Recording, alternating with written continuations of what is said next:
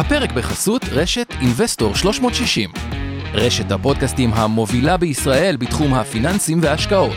הופק ונערך על ידי שמע, פודקאסטים ויצירות סאונד. השקעות למתחילים אבנר סטפאק ועומר רבינוביץ' עוזרים לכם בצעדים הראשונים בעולם ההשקעות.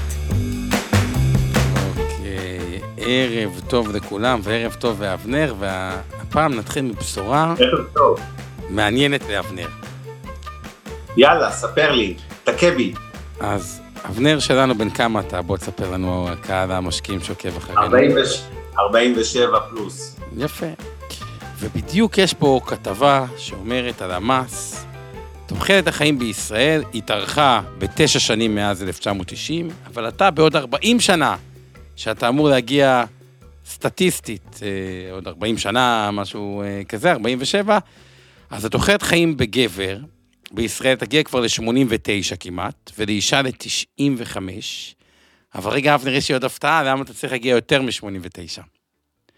כי. וזה, וזה אחד ה... לא שאלת אותי אם אני רוצה, אתה כאילו כבר מניח שאני לא, ממש... סטטיסטית, אני לא אומר שתגיע, אני אומר שלא לא תגיע. אני אומר סטטיסטית, אתה אוקיי. אמור להגיע ל-89, יאללה. אבל יש עוד מחקר מאוד מאוד מעניין, שהוא גם מראה את ההפרש בין ה... אה, נקרא לזה האחוזונים העליונים באוכלוסייה, והאחוזונים הפחות... אה, הנמוכים באוכלוסייה מבחינה כספית, ולפחות יש בישראל אין זהו, אין מחקרים. אחוזון עליון, יש רק כלכלית כזה דבר. כן. נכון, כלכלית. אז בארצות הברית, ההפרש, אגב, שזה גם מעניין, למה? אבל בין הטופ 1% woman לאחוזון התחתון, בדיוק הוא, הוא, אני לא יודע אם זה אחוזון או העשירון, הוא עשר שנים, ושזה אוקיי. מגיע לגברים, וזו שאלה אגב מעניינת, למה?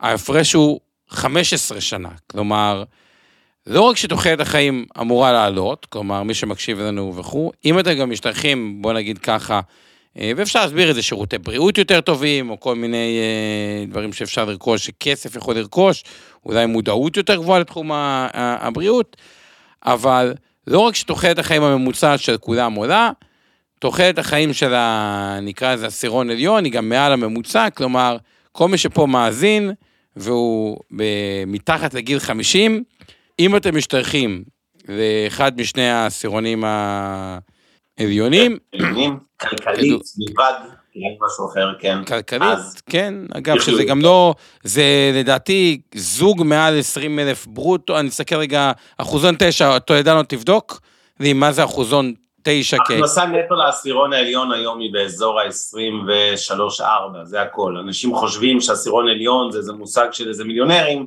לא. מספיק שני אנשים שבבית מביאים, לא שאני מזלזל חלילה שזה אומר שזה קל, אבל שמביאים 12,000 נטו לחודש כל אחד, או אחד שמביא יותר ואחד שמביא פחות, זה מספיק כדי לא. להיכנס לעשירון העליון לפי הלמ"ס בישראל.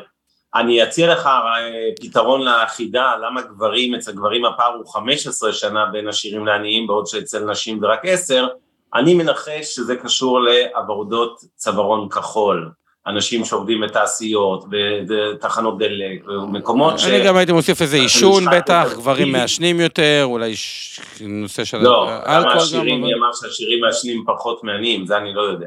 אבל אני מדבר פשוט על. עובדי צווארון כחול, אבל who knows, בסדר, אנחנו לא אוקיי, בסדר, אוקיי, נכון, בגרנטולוגיה. כן. זה, זה, זה לא דיון. כל מה שאני אומר זה שאם ה- מסתכלים היום, תסתכלו על ההורים, ה- פתאום, ה- ה- ונשאל שאלה וננסה לענות עליה ככה, זו שאלה גם קצת פילוסופית, אבל שממוצע של אישה, עשירון עליון, יהיה באזור המאה, ושל גבר 95, יש לזה המון המון המון השלכות, וצריך לדעת לתכנן את זה בצורה חכמה, בהרבה מאוד אקספ, אה, אספקטים. זה לא רק כמות הכסף שנצטרך להגיע אליה, כי תחשבו עוד עשר שנים. כן? אני אגנוב בינתיים, אתה תשתעל, אני, אני רוצה להגיד שני דברים, אחד נועה מילר כותבת לנו פה בצ'אט, שעם הארכת תוחלת החיים גדל הסי- הסיכוי לתקופה ארוכה יותר של סיעוד, של להיות אה, חולה סיעודי או אדם סיעודי שצריך יותר עזרה. אז אני אחבר את זה גם לנושא של היום, אפרופו תיקי השקעות וכל המצב הכלכלי. זה לא רק שתוחלת החיים עולה, גם איכות החיים עולה. מלבד האיכות חיים הכללית שמגמת עלייה, כן, מעשור לעשור, יש עלייה ספציפית לאנשים שמגיעים לגילי פנסיה עד uh, מותם, הם יותר, זאת אומרת, גבר בן או אישה, לא משנה, בני 75 של היום, יותר בריאים מבני 75 לפני 20 או 30 שנה.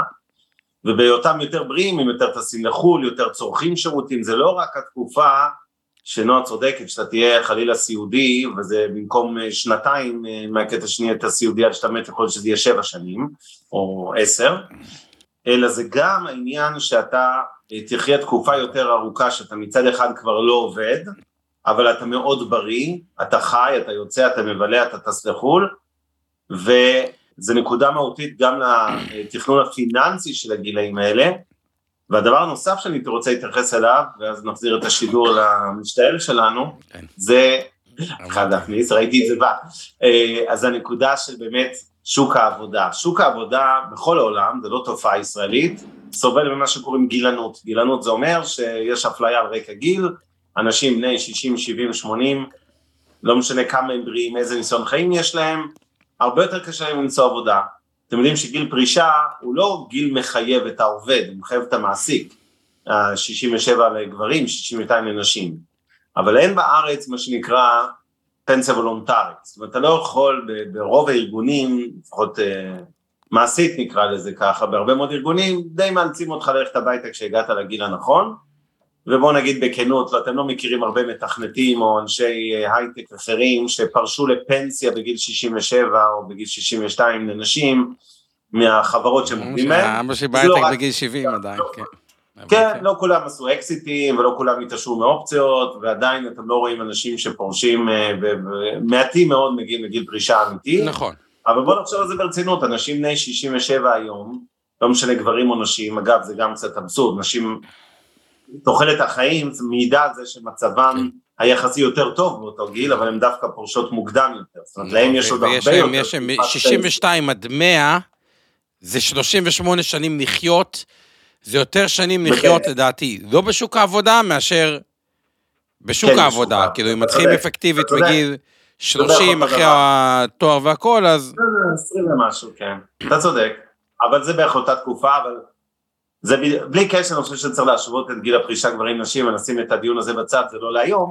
אני רוצה להגיד שבאמת אה, אנשים יכולים לעבוד, יכול להיות שעם כל מיני מגמות שאני מזהה בשוק העבודה, לא מדבר רק על רק מה שקורה עכשיו בשנים האלה שאחרי הקורונה, ש, שיש את הביג רגיזיגניישן, ההתפטרות הגדולה בכל עולם, שאנשים עוזבים מקומות עבודה, משנים קריירות, נחים קצת וכולי, יש אה, לדעתי למרות האוטומציה והדיגיטציה וכולי, בטח בעולם המערבי יהיה המשך ביקוש לא קטן לעובדים בהמון מקצועות, חלקם חדשים שייווצרו, ולכן יש אפשרות שגם השוק ילחץ את האנשים האלה בגילי הפרישה, so called, כן לעבוד גם כשאתה בן 70, שוב, במקצועות צווארון נכון. לבן, בכנות קשה להגיד לפועל במפעל אה, שימשיך לעבוד אחרי הגילאים האלה, אבל בהרבה מאוד מקצועות, בטח שיותר מאפיינים את ישראל בעולם הערבי, אנשים אה, כן יעבדו עד גילאים יותר מאוחרים של 75-80, גם אם כרגע זה נראה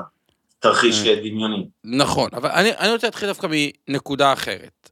הנקודה הראשונה שאני רוצה להתחיל, ודווקא מי שצופה פה זה כאילו הזדמנות טובה, זה על זה שזה ידרוש יותר פתיחות בין הורים וילדים לדבר על כסף, כי ייווצר פה תלות מאוד מאוד חזקה, ואני רוצה סתם לקראת אתכם לכמה נקודות קיצון, אבל הן לא כאלה קיצון, הן באמת יכולות לקרות. האבא בן 75, על פניו, זה גיל, לא, אי אפשר לקרוא לזה צעיר, אוקיי? גיל 75.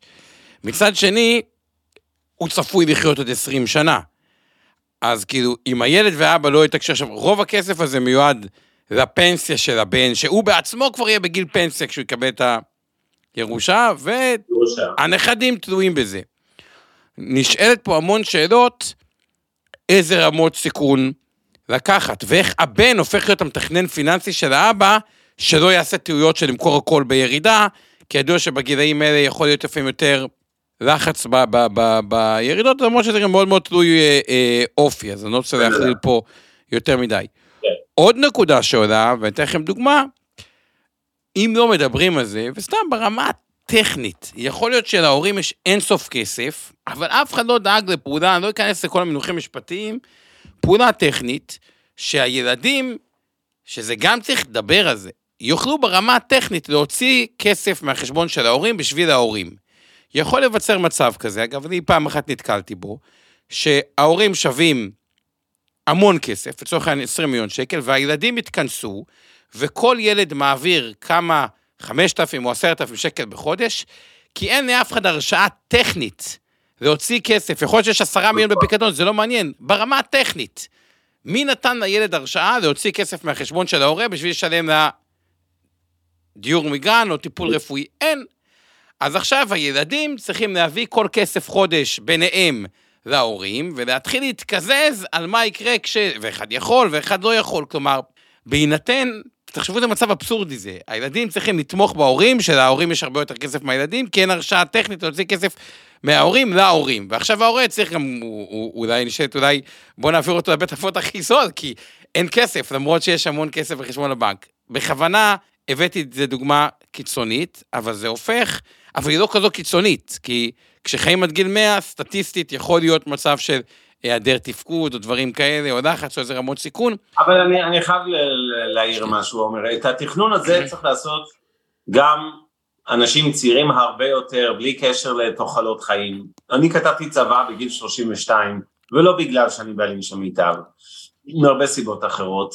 גם בגלל, לא, כן. ולא חזיתי את מותי, אה, כן, כן לא הייתי מודאג, לא הייתי חולה, וטפו גם היום אני בריא. כן.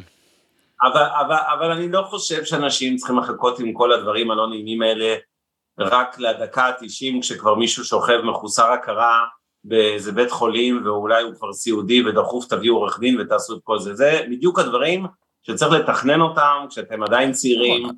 אפילו בשנות ה-30-40 לחייכם, לא בשנות ה-50-60 רק 70, למרות שלא עשה את זה מוטב בגיל 50-60 מאשר אה, מאוחר מדי, אבל את כל התכנונים האלה של אור השעה, של תקופת הפנסיה שלכם, ונועה כותבת פה בצדק, אם, אם תוחלת החיים גדולה כל כך, איך בכלל אפשר לעשות תכנון פיננסי לעוד 50-60 שנה שאני אמורה למות לפי הסטטיסטיקה, שיש כל כך הרבה משתנים שאני לא יודעת בכלל להעריך מה, נכון, יהיה עד אז. נכון, נכון. אז תכף נכון, ננסה לענות את השאלה הזאת. זה לאן שזה לוקח אותנו, נועה, אבל נכון, תמשיך. אז אני אומר, בסופו של דבר, לפחות חלק, ברור שאין לנו שליטה, ובסוף הסטטיסטיקה הכללית של תוחלות חיים לכאורה לא אמורה לעניין אותנו כי אנחנו מקרה אינדיבידואלי ויכול להיות שאנחנו נחרוג למעלה או למטה מהסטטיסטיקה, אבל אה, את כל התוכניות אני ממש ממליץ לכם בחום לעשות הרבה יותר מוקדם. אה, באמת, אני לא צחקתי כשאמרתי בגילאי 30-40, זה ממש נורמלי להתחיל לחשוב על זה, זה אולי לא כיף, לאנשים קשה לפעמים, אה, זה, זה, זה פירסה כזה להתמודד עם מה יהיה כשאם יקרה לי משהו וזה, אבל אה, עדיף להסביר את הדברים האלה. בעיקר אם אה, קניתם ביטקוין נגיד, אז לפחות שיהיה למישהו את הגישה, חבל, זה סתם ילך. לא, אני אומר... למשל? למשל, כן. אז, אז באמת, בואו רגע נתייחס לשאלה של נועה. נועה פה, מה היא באה ואומרת? היא אומרת דבר מאוד מאוד חכם. רגע, מצד אחד, אבנר אומר, ובצדק, וואלה, שוק התעסוקה הוא משתנה בכזו מהירות, וואלה, אני צריכה תכנון, מה יקרה אם היא סתם מגיל 50 עד גיל 67 אני לא אמצא עבודה. מצד שני, אתם מדברים פה על תוחלות חיים, אני עוד יכולה להגיע בטעות לגיל 100. איך אני מנהל את כל זה, והכנסתם גם עבודות של הורים, ויש כאלה הורים שבכלל צריכים לתמוך בהם, ויש כאלה עם אה, אה, הורים שהם יקבלו. ויש אפשרות לקבל יותר מאוחר, פחות אה, אה, מאוחר, אבל כל מה שאני אומר, אה, אה, אז בואו נענה על זה דבר דבר, אבל כבר מבינים דבר אחד, תובנה, יהיה תלות יותר גבוהה להורים בילדים, כי בגיל מבוגר ההורים יצטרכו מהילדים הרבה דברים, זה, זה יתהפך באיזה שלב. יש לילדים הרבה יותר תלות בהורים, כי אין מה לעשות, הרבה הורים של כל מי שנמצא ומאזין, אתם מן הסתם מאזינים בגיל הממוצע, לפחות סטטיסטית אצלנו יותר גילאי 30-50 נקרא בפודקאסט אה, אה, כאלה, אבל כל מי שבגילאי 60 ומעלה סטטיסטית צבר יותר הון, כי הוא בתקופה שאם הוא קנה נדל"ן, הנדל"ן עלה מאוד, והוא כבר בלי משכנתאות וכו', ותובנה אחת, יש תלות גוברת בין ההורים לילדים, על הילדים והנכדים זה מאוד ישפיע אם ההורים עושים השקעות טובות או לא. כלומר, פתאום יש למרות שלפעמים הילד אומר, רגע, לא נעים לי להתערב, אבל זה מאוד מאוד ישפיע, כי תחשבו סתם, המספר הכי, הכי קטן בעולם כלפי ההורים שלכם, בדיוק איזה אימא ובן עברו על זה, עשינו להם, אוקיי, יש איזשהו סכום כסף, ההבדל אם ההורה יעשה 2% תשואה או 5% תשואה, ובוא נגיד שהוא לא צבר סכומי עתק, הגיע לגיל הפנסיה, ההורה בן 67 עם 2 מיליון שקלים, שזה לא סכום קטן, אבל זה גם לא... זה קיבל איזשהו אה, אה, סכום. אז ב-2%, אם הוא פרש והוא חי עוד 40 שנה, זה מגיע בסכום מכובד של 4.4 מיליון שקלים, ובחמישה אחוזים זה מגיע לסכום מכובד של 14 מיליון שקלים. אז אתם יודעים, בקטנה עוד 12 מיליון שקל, פחות 12 מיליון שקל. זה לא משנה לרוב האנשים. הרבה, אני אומר את זה תמיד עם חצי חיוך, מי שמכיר, זה מאוד משנה. זה ההבדל אם לנכדים יהיה דירה או לא יהיה דירה, וזה מוסיף את המורכבות. אז כמה דברים לגבי, אה, נועה, השיטה שלי להתמודד עם השאלה שלך, שאומרת איך זה, זה לחלק את הכסף לבקטים. אחד הבקטים, אחד הבקטים, בקטים גדולים. סל, סל, לא צריך להמציא כל דבר סל, סלים, שיטת הסלים, אוקיי. אחד כן. הסלים חייב להיות, להבין, זה סל ארוך. ואם זה סל ארוך, אוקיי, לדוגמה, להחליט לא משנה מה, קרן ההשתלמות שלי, זה הכסף שנועד להיות לטובת הדיור המוגן שלי בעתיד. סתם זרקתי, האמת לא סתם, זה גם הגיוני. זרקתי את זה עם איזשהו היגיון. ואז אנחנו לוקחים את סיכון התנודתיות, כי מניות זה תנודתי, אבל מגדרים את סיכון התארכות תוחלת החיים, כי בהגדרה אני בן 30. ואני אומר, וואלה, צברתי, אני אחסוך סך הכל 300 אלף שקל בקרן השתלמות, נגיד אה, היית קצת נדיב עם המספר 300 אלף על גיל 30, אבל נניח שאתה בן 40. אה, לא, לא, יחסוך עד הפנסיה 300 אלף, סתם, אני כאילו, סך ההפקדות שלי, למרות. שמפקידים נגיד אלף שקל לקרן השתלמות על משכורת של עשרת אלפים, אז אלף שקל כפול 12, כפול נגיד נעבוד 30 שנה, זה יוצא 360 אלף הפרשתי לקרן השתלמות.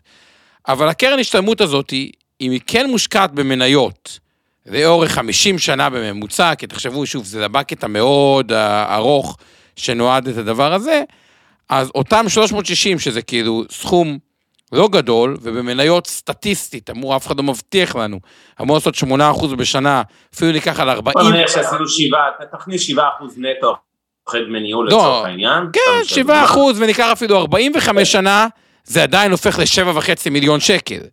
ואם לא הייתי לוקח... יש לך סוויטה נשיאותית בבית בכפר. כן, ואם לא הייתי לוקח וסתם הייתי שם את זה במסלול סולידי, לא יודע, כזה שלושה אחוז, היה מיליון שש מאות, וזה בדיוק, זה, זה, זה בדיוק ההבדל בין שבע וחצי, זה בדיוק מה שאבנר אמר. איך אמרת את זה? זה ההבדל בין סוויטה נשיאותית בפרישה, לבין, איך אני אגיד במיליון שלוש מאות עם האינפלציה של פעם, לבין... אה, פיקדון הדיור נתמך בפרישה, כן, כן. דירת חדר. אני רוצה רגע אה, אה, לחדד, כי נגעת באחת הנקודות החשובות של היום. התארכות תוחלת החיים הופכת את כל הדיון שאנחנו עושים איתכם כבר הרבה מאוד חודשים על תשואות והריבית דריבית וכל הנושא של טווח ארוך לקריטית. יש הבדל אדיר כשמחשבים את כל החישובי תשואה על אופק השקעה של 10 או 20 שנה, או כשעושים את זה ל-40 שנה. והרבה אנשים גם בגלל כל מיני סיבות אה, טכניות שהכלים בנויים על בסיס תוחלת החיים הנוכחית ולא עתידית, הרבה אנשים שמחפשים בגוגל וכל המחשבונים למיניהם ועושים כל מיני הערכות, קשה להם לדמיין את זה שאם הם בני 30 הם באמת ילכו לעולם לגיל 90. בדרך כלל בתחום הזה אתם שמרנים יותר, אתם עושים תוכניות לטווחים יותר קצרים, אז אתם לא תכניסו 60 שנה מגיל 30 עד גיל 90, תשואה של 7% נטו נגיד אחרי אה, עמלות, מניהול וכולי, ועל ההפקדות שלכם ותגידו וואלה אני אעשה שבעה או עשרה או 12 מיליון שקל מבן אדם שהוא לא עשיר גדול והוא חי עם משכורת אה, ממוצעת או קצת מעל הממוצע יכול כן. להיות מספרים מטורפים. אם הוא עקבי, עקבי, עקבי, עקבי ומשקיע ברמת סיכון גבוהה ומוכן לספוג בדרך את כל התנודות כי יש תנודות בדרך.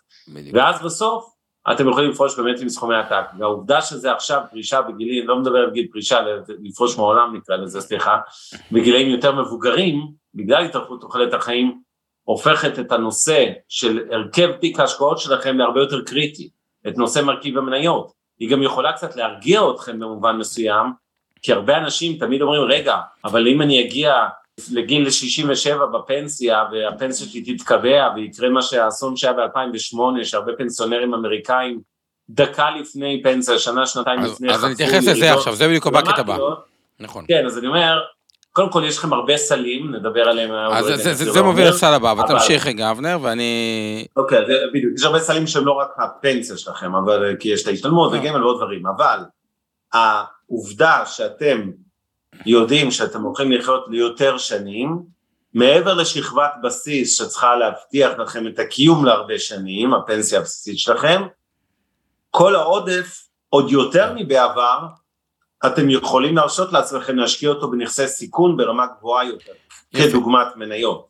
כי אם פעם ראיתם אופק קצר יחסית ואמרתם וואלה, אה, אנחנו נמצא את עצמנו אה, אה, חלילה עם ירידות בבורסה והולכים למותנו ולא משאירים מספיק, פתאום זה נהיה אישו קצת אה, יותר קל להתמודד איתו. מצד שני, צריך להגיד בכנות, כשאנחנו הולכים לפנסיה ארוכה יותר, ברמת חיים יותר גבוהה ואיכות חיים יותר גבוהה, וגם נוציא לא מעט כסף, לא כל מה שתחסכו זה הורשה לילדים, שאתם אומרים וואלה, אה, אני יכול לשים הכל במניות, כי זה לא מעניין אותי בכלל, זה במילא מוריש את זה לילדים, עדיף להוריש להם מניות מאשר אג"חים. זה נכון בעיקרון, אנחנו רוצים לא להעניש את אה, ילדינו בעתיד ולהוריש להם איזה תיק סולידי דפוק עם תשואה תנומה אה, של שלושה אחוז, אבל גם צריך אה, כן קצת להיזהר, במובן הזה השמרנות היא הפוכה, להניח שתחיו הרבה שנים, שאתם תצטרכו יחסית הרבה כסף לפרק השלישי והאחרון של חייכם, כן עומר. יפה, אז רק להגיד,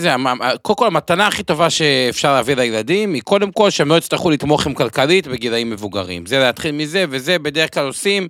לא מלהשקיע בפיקדון, אלא מלהשקיע בנכסי סיכון. אבל אני, אני רוצה לעבור לבקט השני. מה הסיכון השני? שלהתייחס רגע, וזה קצת מחבר לנועה מה שאת אמרת ומה שאבנר אמר. בקט אחד אנחנו מבינים, הוא באמת חייב להיות בקט ללונג טם, לגדר את סיכון התארכות תוחלת החיים הקיצונית, ווואלה, יש לנו פה לא כמה וכמה לקוחות שבדרך כלל, שוב, זה נשים, החמה או זה, הדברים שכבר עברו לגיל, עברו את גיל 100, אוקיי? זה לא נדיר, אנחנו רואים את זה כאן, אוקיי? הבקט השני הוא בדיוק הבקט ההפוך. ומה קורה אם אני מפסיק לעבוד, סלש מפוטר, סלש קרה משהו בריאותי, והשוק למטה. כלומר, אם מצד אחד מניות אנחנו מבינים שאנחנו צריכים את זה לדונג טרם, הדבר הנורא השני הוא אם הוצאנו סכום כסף משוק ההון ממניות בתקופות של ירידות, אוקיי, לדוגמה, היום, הפגיעה היא פגיעה מאוד מאוד מאוד קשה, כי כאילו, הקטנו את כל הבסיס עבודה שעליו הכסף עובד. אז חייב להיות בקט קצר, שזה מה שהיה פעם האג"ח, אוקיי, פעם אני אומר, שהוא אה, נועד להגן עלינו מפני משיכה אה, אה, בטווח אה, קצר, אם אנחנו צריכים כסף לזמן קצר, כתוצאה מ... אגב, לפעמים זה גם קורה לאנשים מבוגרים. הבת התגרשה, או הבן התגרש, ורוצים לעזור להם לקנות דירה, וזה קרה בשנת 2020 בקורונה, כי זה יכול לקרות בקורונה שנמצאים בבית, והשוק למטה. אז מה, לא נעזור לבת לקנות את הדירה, היא תעבור בזה, או לבן? יכול לקרות, סיטואציה שקרה לנו פה. ואז יש את הבקט שהוא הקצר. עכשיו, מה הבעיה איתו ומה הטריקי, ואני מקווה שזה יתפתח בהמשך יותר במדינת ישראל, אבל היום הבקט הקצר, אין פתרון טוב. לקשירים יש פתרון מעולה, קרנות חוב, שם אותם רגע בצד. ללא כשירים יש אג"חים, שזה יכול, יודע גם ליפול, ובכנות גם לא נותן הרבה. פיקדון שלא נותן הרבה, אם כן נותן קצת יותר. וגופים כמו לצורך העניין טריה כ... כ אה, כמשהו כזה, שעוד פעם, זה לא תחת, תחת זה חברה בורסאית, זה לא תחת איזה גוף מוסדי אה, ישראלי, אבל הפתרון הוא, הוא בסדר, כאילו, הוא לא פתרון גרוע, לא פתרון מזהיר, אני מקווה שבהמשך, אנחנו עושים בו גם קצת שימוש, אבל יש גופים גם כמו B2B, בלנדר וכו', אבל הם לא משהו שגורמים לגמרי קומפורט, וגם הם, בתקופה של ירידות, היה איזושהי קושי נזילותי מסוים, אם כי חייב לציין שהוא פתרון בסדר. אני מקווה שבהמשך, יתירו גם למוסדיים, לא יודע, יש כל מיני חוקים, ניצאים, 35, להנגיש יותר מוצרים כאלה אה, אה, לציבור. אז אחד, זה צריך שיהיה איזשהו סכום, זה יכול להיות פיקדון, זה יכול להיות אג"ח, זה יכול להיות אה, אחד מהפיתופים, שהוא הוא כן צריך להיות איזשהו bucket אה, חירום, למקרה שיש איזשהו משהו בטווח הקצר. עכשיו, למה הוא לא צריך להיות גדול מדי, ולמה לא עד כדי כך צריך לפחד מזה? אנשים לפעמים משאירים המון המון נזילות לטווח הקצר, כי משהו יקרה. מה קורה אם אני מפוטר? אז קודם כל, גם אם אתם מפוטרים, יש אבטלה. כלומר, זה לא ישר הכל. יש שישה חודשי, נכון? שישה חודשי אבטלה, זה, זה מה שיש ב... לא הייתי, אבל... אני, אני, נכון, כן. אני, אני חושב שזה... אה, אה, שישה, שישה. יפה, יש שישה חודשי אבטלה, זה לא תמיד ככה, אולי גם לפעמים מוצאים אה, עבודה. הרבה מהדברים, חס וחלילה, מחלה קשה ודברים כ- כאלה, לפעמים יש ביטוחים כזה וזה שאפשר לגדר, כלומר, ניתן לגדר את הסיכון הזה לא רק בלהשאיר המון כסף בפיקדון, סלש אה, אחת מה-P2P במדינת ישראל, אבל זה עוד בקט אחד שצריך להתייחס אליו, מה קורה בטווח הקצר. ויש, ו, ובואו נדבר על הבקט האחרון או על הסיכון האחרון. הרי מה זה סל? מה זה בקט? בקט לא עושים אותו סתם. יש סיכון, ועבור הסיכון הזה בונים סל. אז יש את הסל הארוך שהוא התארכות תוחלת החיים, אגב, הוא לא רק התארכות תוחלת החיים, הוא התארכות תוחלת החיים וגם רצונות שאנחנו אומרים, וואלה, אם במקרה היא תהיה טוב, אז אני אוכל. נגיד, בן אדם אומר, תשמע, אני לא רוצה להכניס אותי למינוף יתר בשביל לקנות את הצמוד קרקע, כי מספיק לי בית, אבל אני אשים בבקט הארוך, ואם גם שוק המניות יהיה טוב, וילך לי גם טוב בעבודה, והמניות הזה יעשו טוב, אז אולי אני אשדרג, או שזה נועד להגן על הארוך טווח. איפה הסיכון האחרון שאנחנו רואים אותו כמאוד מהותי כשאנחנו עושים פה ניתוח, אה, ניתוח סיכונים למשפחות ב- ב- באינבסטור? זה הסיכון, מה קורה אם אני באמת לא רלוונטי לשוק העבודה בין גיל 55 ל-67. כי זה, זה כבר לא כמו הסיכון הראשון, רגע, פוטרתי עד שאני מוצא עבודה חדשה, טוב, חצי שנה אבטלה, יש איזשהו גאפ או איזשהו מחלה, או סתם אה, בא לי שנה מסביב לעולם. פה יש בעיה אקוטית שזה 12 שנה שאני לא עובד, שזה למעשה הופך את זה ששנות הפרישה הן יותר משנות העבודה, וזה בעיה שפתאום זה הופך את הפרישה שצריך עליה סכומי עתק.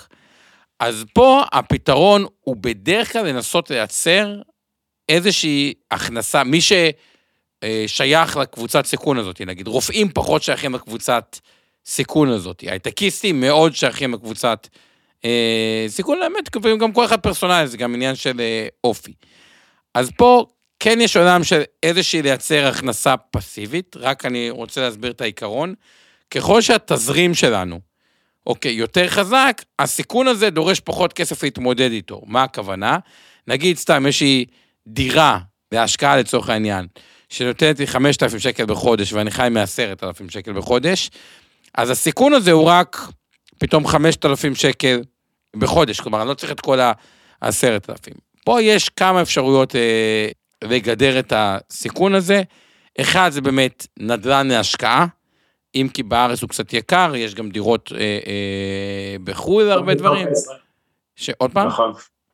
לא חייבים לקנות בישראל, כן, בהחלט. כן, כמו בארצות אה, הברית, או- אנחנו אוהבים לפעמים ארצות הברית, עדיין תשואות של שישה וחצי, שבעה אה, אחוזי תשואת שכירות, ובדרך כלל זה עולה, וזה עולה ביותר מקצב האינפלציה, יש כאלה שישקיעו במולטי פמילי, עדיף מולטי פמילי בפיזור, לדעתנו, כלומר, מקבצי דיור אה, בפיזור השקעה, שזה סוג של חשיפה לנדל"ן, שגם מקבלים תזרים שוטף וגם איזשהו אפסייד, עוד פעם, יש פה נושא של כשירים, לא כשירים, למרות שזה גם לפעמים מונגש אה, ללא כשירים, אבל פה למי שכן רואה את עצמו בקבוצת הסיכון, אז אם לקחנו את שתי הקצוות, אחד מה קורה אם אני חי הרבה זמן, ואחד זה ה bucket היותר קצר טווח, למקרה שיש סיכון של אובדן כושר השתכרות לתקופה מסוימת, מי שכן רואה את עצמו עם פוטנציאל ל gap, הוא כן צריך לייצר לעצמו איזושהי תוכנית הכנסה פסיבית. אגב, כי הוא גם יצטרך את התזרים, זה יכול להיות הרבה פעמים תיק מניות דיבידנד, יש מניות דיבידנד אה, שנקרא dividend aristocrat, שזה מניות שכבר 25 שנה מעלות את הדיבידנדים, זה בחו"ל, או מניות שמחכות הרבה דיבידנדים בארץ, אבל לא, על זה שואל אגב אבי, האם גם הדיבידנד זה הכנסה מבחינתך, פילוסופית, לא מדבר על מס הכנסה, כן. שוב, אז תלוי. יש פה, האמת- זו שאלה טובה, ואם אתה שואל, אבי, יש נתון שנקרא בהרבה חברות, אה, זה קצת חומר יותר מתקדמים, אבל שאלת אז כבר נענה, זה נקרא payout ratio. איזה אחוז מתוך הרווח מחולק כדיבידנד? בוא נניח שאינבסטור, סתם לדוגמה, מרוויחה בשנה, אתם יודעים, דוגמה טובה, עזבו את אינבסטור, אוקיי? אבל בוא, בוא נניח שאינבסטור מרוויחה עשרה מיליון שקל בשנה, מיליון שקל בשנה, לא משנה מה, אני אקח את הדוגמה ומחלקת... תחלוק איתנו, אתה חברה ציבורית, תספר לנו. כולם רוצים לדעת כמה אתה מרוויח, עומר. בוא נניח שאתה מרוויח עשרה מיליון, תמשיך עם הדוגמה, כן. כן. ובוא נגיד שחילקתי דיבידנד 12 מיליון שקל בשנה. מן הסתם זה לא הגיוני, זה לא... זה לא... זה לא יקרה. זה לא יקרה, זה נקרא פאה רשיו 120. זה קצת מה שקרה בחלק מחברות התקשורת, ואז יום אחד, רגע, אי אפשר לחלק, הם חילקו כאילו יותר דיבידנד מהרווח שלהם. כלומר, הם לקחו אג"ח בשביל דיבידנד, זה ה payout ratio. ובוא נגיד, סתם, הרווחתי אה, עשרה מיליון שקל וחילקתי מיליון שקל בדיבידנד, אני אמור גם אה, יכול להיות לחלק את השנה הבאה את אותו מיליון, וכמובן גם יש את התשואת דיבידנד, תלוי מה שווי המניה. אם שווי המניה, סתם לדוגמה, הוא, הוא היה, לא חברה ציבורית, היה, הרווחתי 10 והמניה הייתה 100 מיליון, אז פשוט הבעיה עם מיליון אחד, זה רק אחוז אחד, אבל נגיד גם היה מחולק 5 מיליון כדיבידנד, אז זה 5 אחוזים, וזה payout ratio, כלומר זה רק חצי מהרווח, וצריך גם כמה הרווח יציב, ואז אפשר לשער שזה ילך ויעלה עם הזמן. יש לא מעט חברות ישראליות שמחלקות דיבידנד מאוד יפה, של חמישה, שישה, שבעה אחוזים, וזה כן, זה יכול להיות כחלק מהכנסה פסיבית. עוד פעם, יש, אם רוצים לעשות את התכנון הזה, ממש אופטימיזציה. הרבה פעמים צריך לעשות את אותם מניות דיבידנד שמקבלים את הדיבידנד, ואפשר לדעת כמה דיבידנד קיבלנו, דרך מכשיר שנקרא IRA. למי שיש עוסק מורשה, לא משלמים אותו ופודים כל פעם חלק יחסי, או עוד כל מיני טריקים, אבל אני מדבר רגע על הקונספט, עזבו רגע את אופטימיזציית מס שגם אותה צריך לעשות. הקונספט הבסיסי הוא, אם אתם יודעים שהסיכון שלכם לא להיות רלוונטי בשוק התעסוקה, נקרא לזה 50-67, אתם חייבים לייצר רובד יותר גדול של פסיב אינקאם, אחרת אתם כבר תמשכו יותר מדי מהעתיד, היום, ואז יישאר הסיכון של הזנב של הלונג טרם, שאתם לאו דווקא רוצים להשאיר את זה, שלא יהיה לכם מספיק כסף אה, אה, לפרישה, והיום פרישה, אני רואה את זה מזה, אני רואה את זה בתכנונים. ימחו לו בפרישה, זה איקס כזה, אומרים, אה, ילדים בחו"ל, שנהיה בפרישה, אז אין לנו את הילדים. טעות. הרבה חבר'ה, בנוסף לילדים, יש להם גם את הנכדים. כלומר, חופשה בחו"ל, כי מה קורה, נגיד שני ילדים, וזה גם קרה עם גרות, שני ילדים הצליחו ממש, אחד פחות. אז מה, בתור סבא וסבתא, תזמינו רק את זה ש... מה זה, מרוויח פחות, אוקיי. ועליו... זה לא אומר שהוא אה, הצליח פחות, סליחה, יכול להיות לא, לא. שהוא עובד סוציאלי והוא הצליח יותר, הצליח, הוא פשוט לא עשה מצטער, נכון, לקחתי כן. את זה. אני מדבר רגע פיננסית, לא. כלכלית, זה זה שלקחת את זה, יכול, הרבה דברים, יש פה, בואו, גם ההצלחה בחיים, אנשים אמיתי נותנים לעצמם יותר מדי קרדיט למי שהצליח, יש הרבה אלמנטים של מזל ודברים, וזה זה... באופן כללי לכולם יעזור יותר אה, אה, צניעות והרבה דברים, זה באמת הרבה מאוד גורמים שנותנים לכם, אבל אני מדבר גם מבחינה כלכלית גרידה. אז בתור סבא וסבתא, יש הרבה יותר הוצאות, אם אתם רוצים לשמור על גמישות, יכול להיות שאתם אה, זה, אבל אם רוצים לשמור על גמישות, הוצאות לא צפויות, ובאיזשהו מקום, כל אחד והריאה שלו, האם אתם רואים כן את עצמכם כרשת ביטחון לילדים, במקרה שלהם קורה, אחת מהפתעות החיים, ודברים. כן. כאלה, והרבה כן רוצים להגיע שמסוגלים כן לעזור אם צריך, וכן יש יכולת ללייפסטייל אם רוצים, וכן יש יכולת להזמין ילדים, נכדים, את הדברים כאלה אם רוצים, ואת הסיכון ביניים שצריך הכנסה פסיבית, ואת הסיכון של יהיה משהו נזיז שאם קורה אירוע קיצון, שאפשר לגדר חלקו על ידי ביטוחים וחלקו לא, אוקיי? אז אם קורה מקרה קיצון, שלא נצטרך למשוך דווקא בירידה משהו של משיכה. ואז אלה שלושת הבקטים, לבקטים האלה צריכים להוסיף אופטימיזציה. כן, אני רק רוצה להוסיף אופטימיזציית מס, כן. ואז אתם פועלים כמו שצריך.